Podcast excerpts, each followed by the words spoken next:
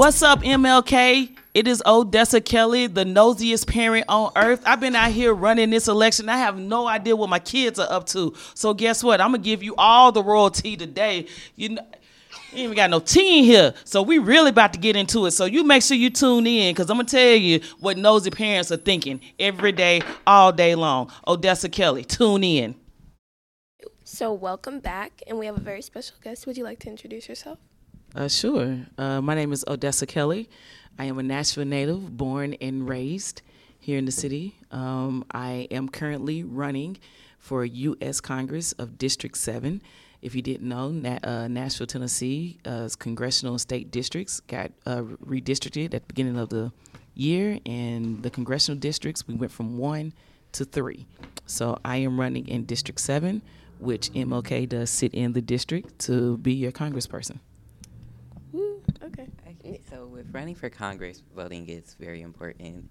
So, like, why why is voting very important to you and just in general? Well, hope voting is important to everyone. Is the one tool that's been given to all of us to express our voice. So when you think about democracy and what democracy means and what it stands for, it is how are we coming together as a collective, you know, to build rules and laws and you know a society that we all want to live in and abide by. And it's important that you vote because that's how you get accurate representation for how you want to see this country to grow. Does it look like you? Does it behave like you? Does it feel like you? Those things can never happen if you don't vote. Mm, definitely, I agree. Definitely, and I know like, like I guess we'll learn about this next year in econ and government, but like during in school we don't really get to learn about voting or, or they do talk about that you should vote, but they don't. But they don't talk about, you know, why we need to vote and like how do we find the person who is going to represent us the best. Actually, you won't in your econ classes either. You know, so like, do y'all have civics? No. Right. That's what I, you know, I don't remember having civics either. You need to have a civics 101 class. And civics tells you about the three levels of government. You have your local municipalities here, which is our uh, city council.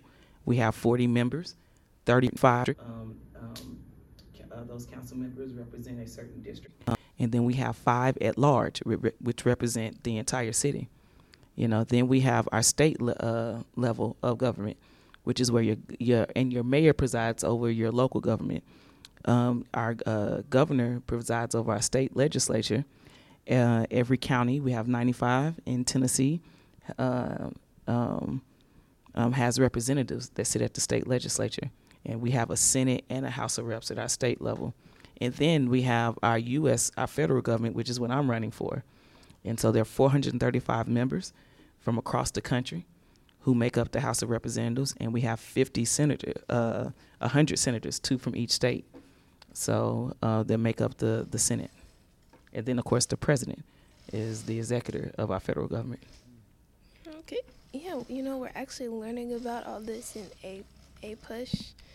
Like like learning like um about what the president does and Mm-hmm. and the House of Representatives and the Senate type Congress.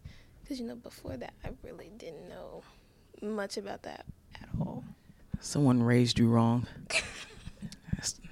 No, just messing around.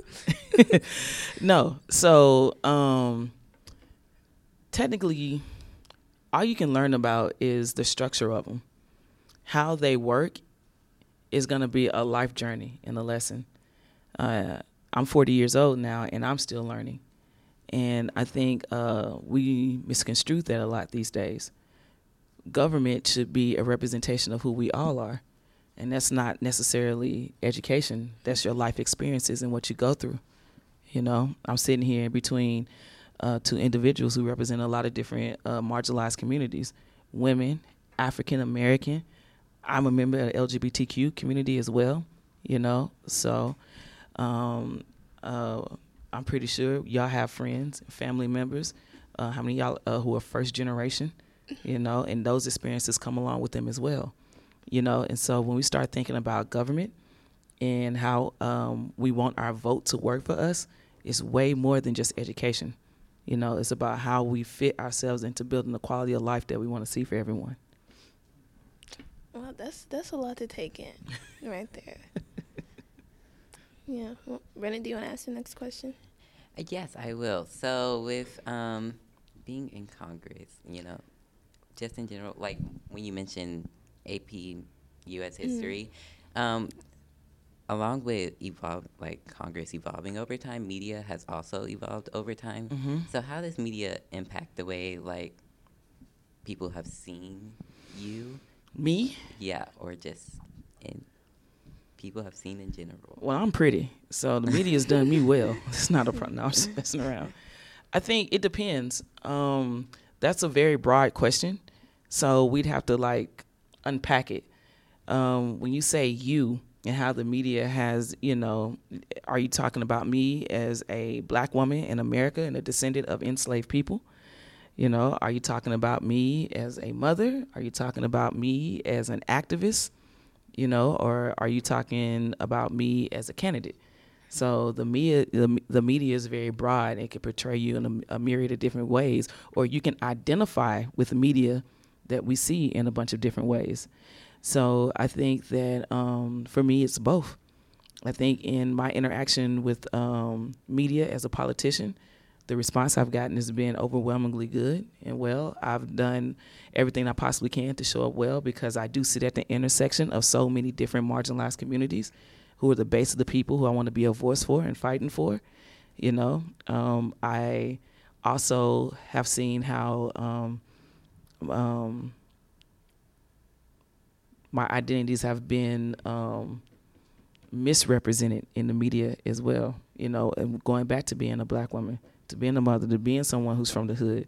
You know, I didn't go to MLK. I went to Stratford High School. So, you know, I'm very cognizant of a lot of the different things in the way how media can portray you. Mm. I have a follow up question. Go ahead. With that, okay.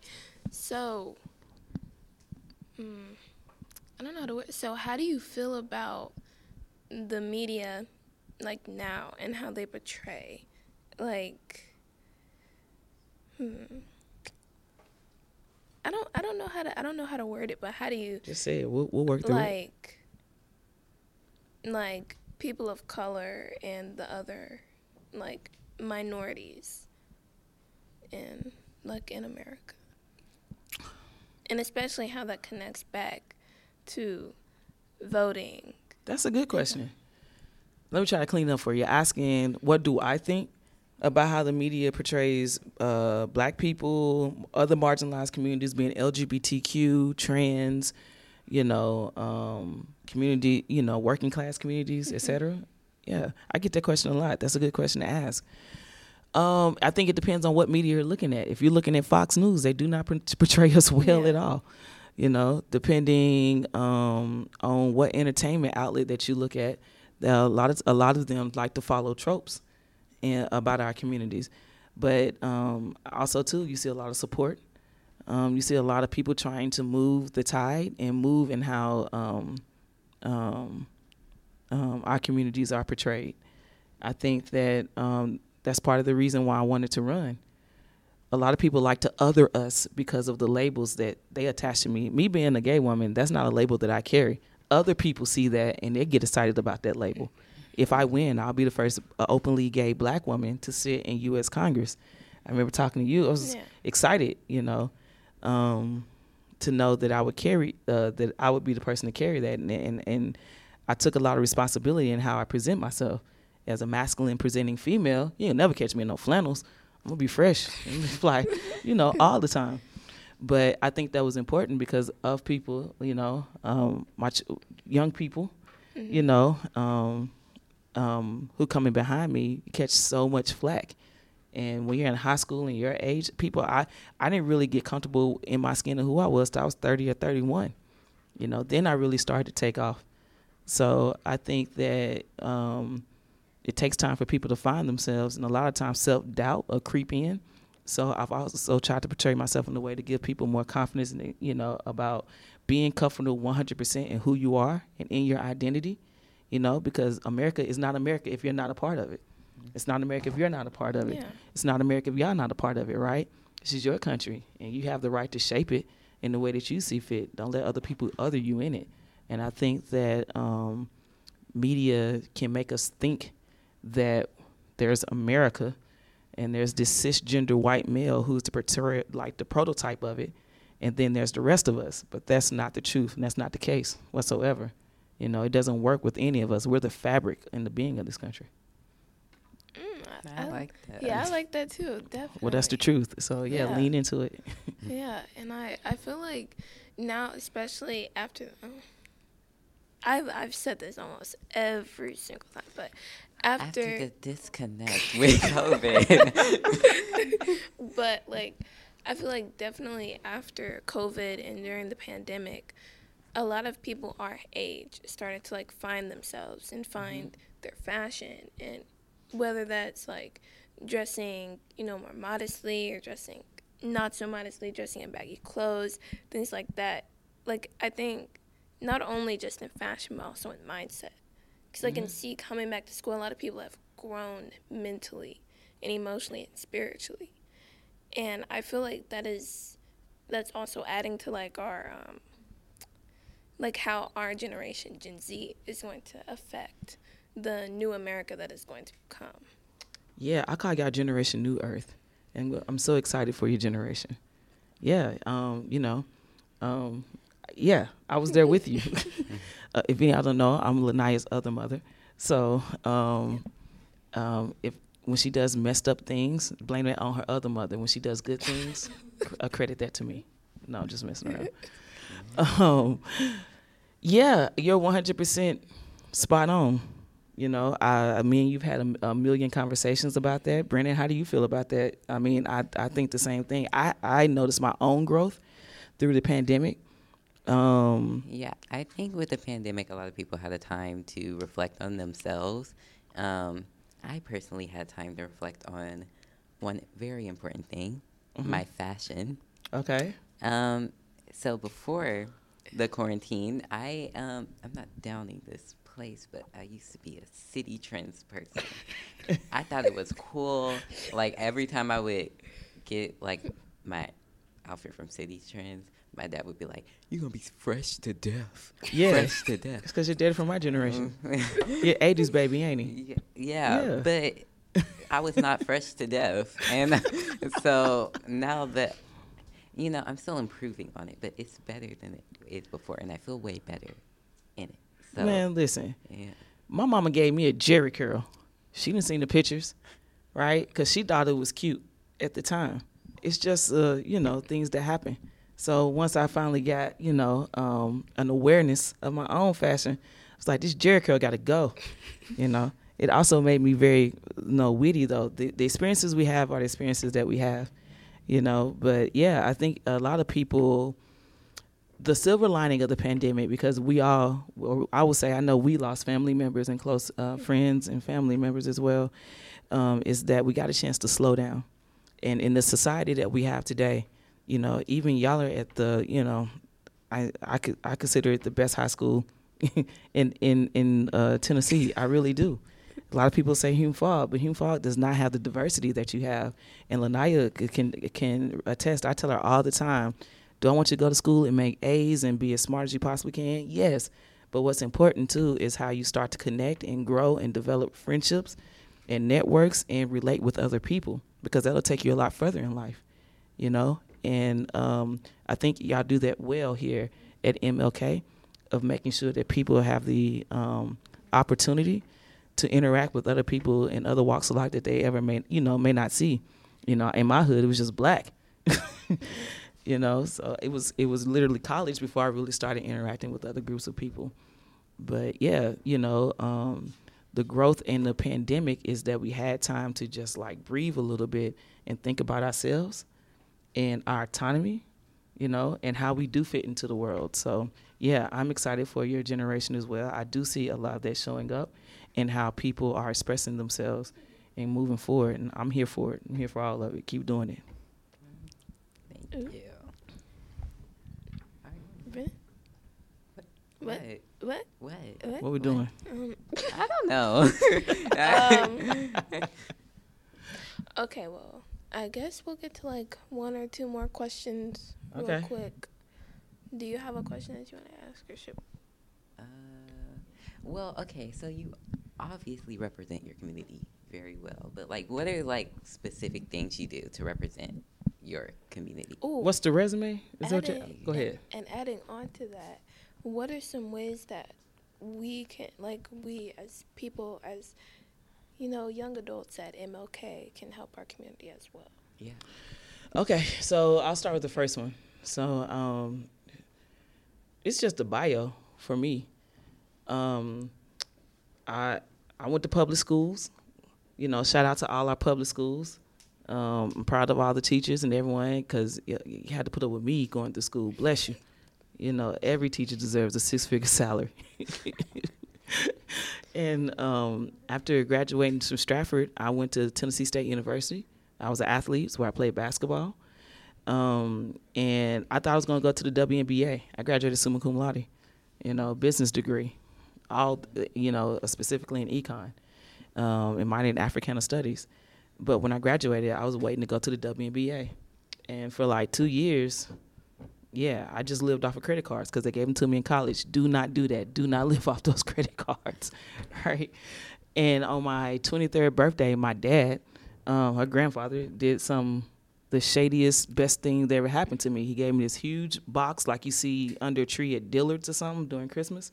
It was gold, had the red ribbons around it. It's the girliest ever been in my life. I was super excited to open this box. Inside of it, I had a pair of scissors for me to cut up my credit cards and a job application. That was the gift on my 23rd birthday.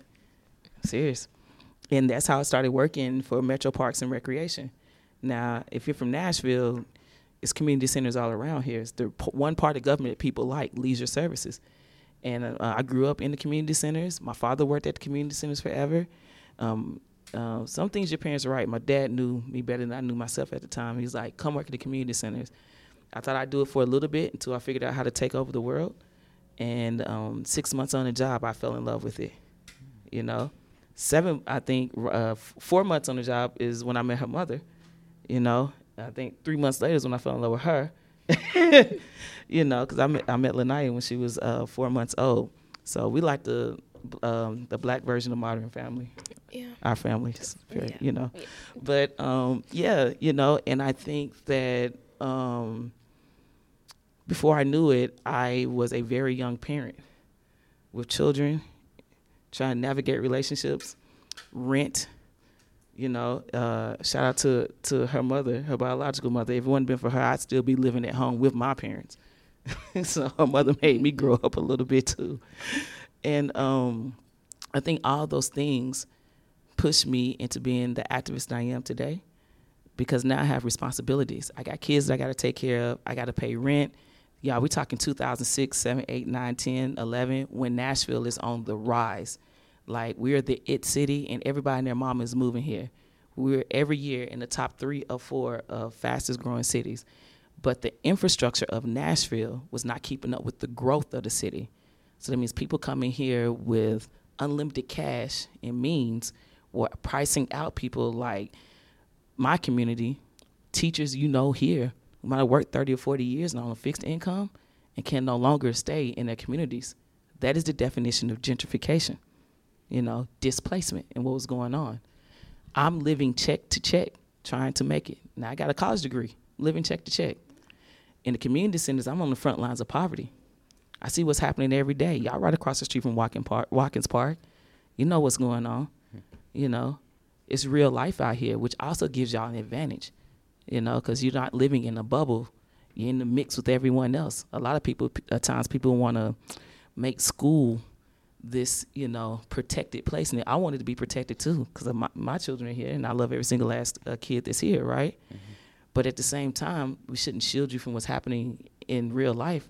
We got to find a better way, you know, to incorporate that into the education that you're getting as you're growing up. We got all these things happening. There's a housing crisis. You know, it's hard for people to buy homes or even to afford rent. And I'm desperate to save my own life because the stress is putting on me. I got friends who are like putting away for their kids' college fund. She ain't never going to college because I didn't pay for it, but don't tell her. No, she she's just joking. Y'all. She just, But no, seriously, though, those are the conversations that would, those are the things that me and her mother would have, me and her father would have to keep us up, you know. And um, those those are the type of things that literally just wanted me, made me become an active voice for the things that I was living through, for the experiences I'm seeing every day. My job was to do Girl Scouts, Boy Scouts, hang out with the seniors, do intergenerational programs, talent shows, and I was really good at it. I could have retired doing this job. I loved it every minute of it, right? But the reality is is that I was living check to check.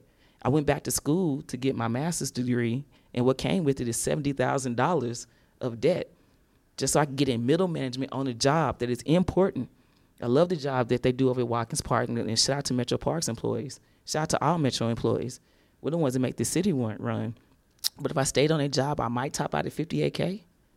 I can't buy a home with 50K. I can't send them to college at 50K. There's a lot of things you, you just can't do. So that's what made me to start speaking out against the public policies and the pressures that were being that were in place that were causing barriers on our life.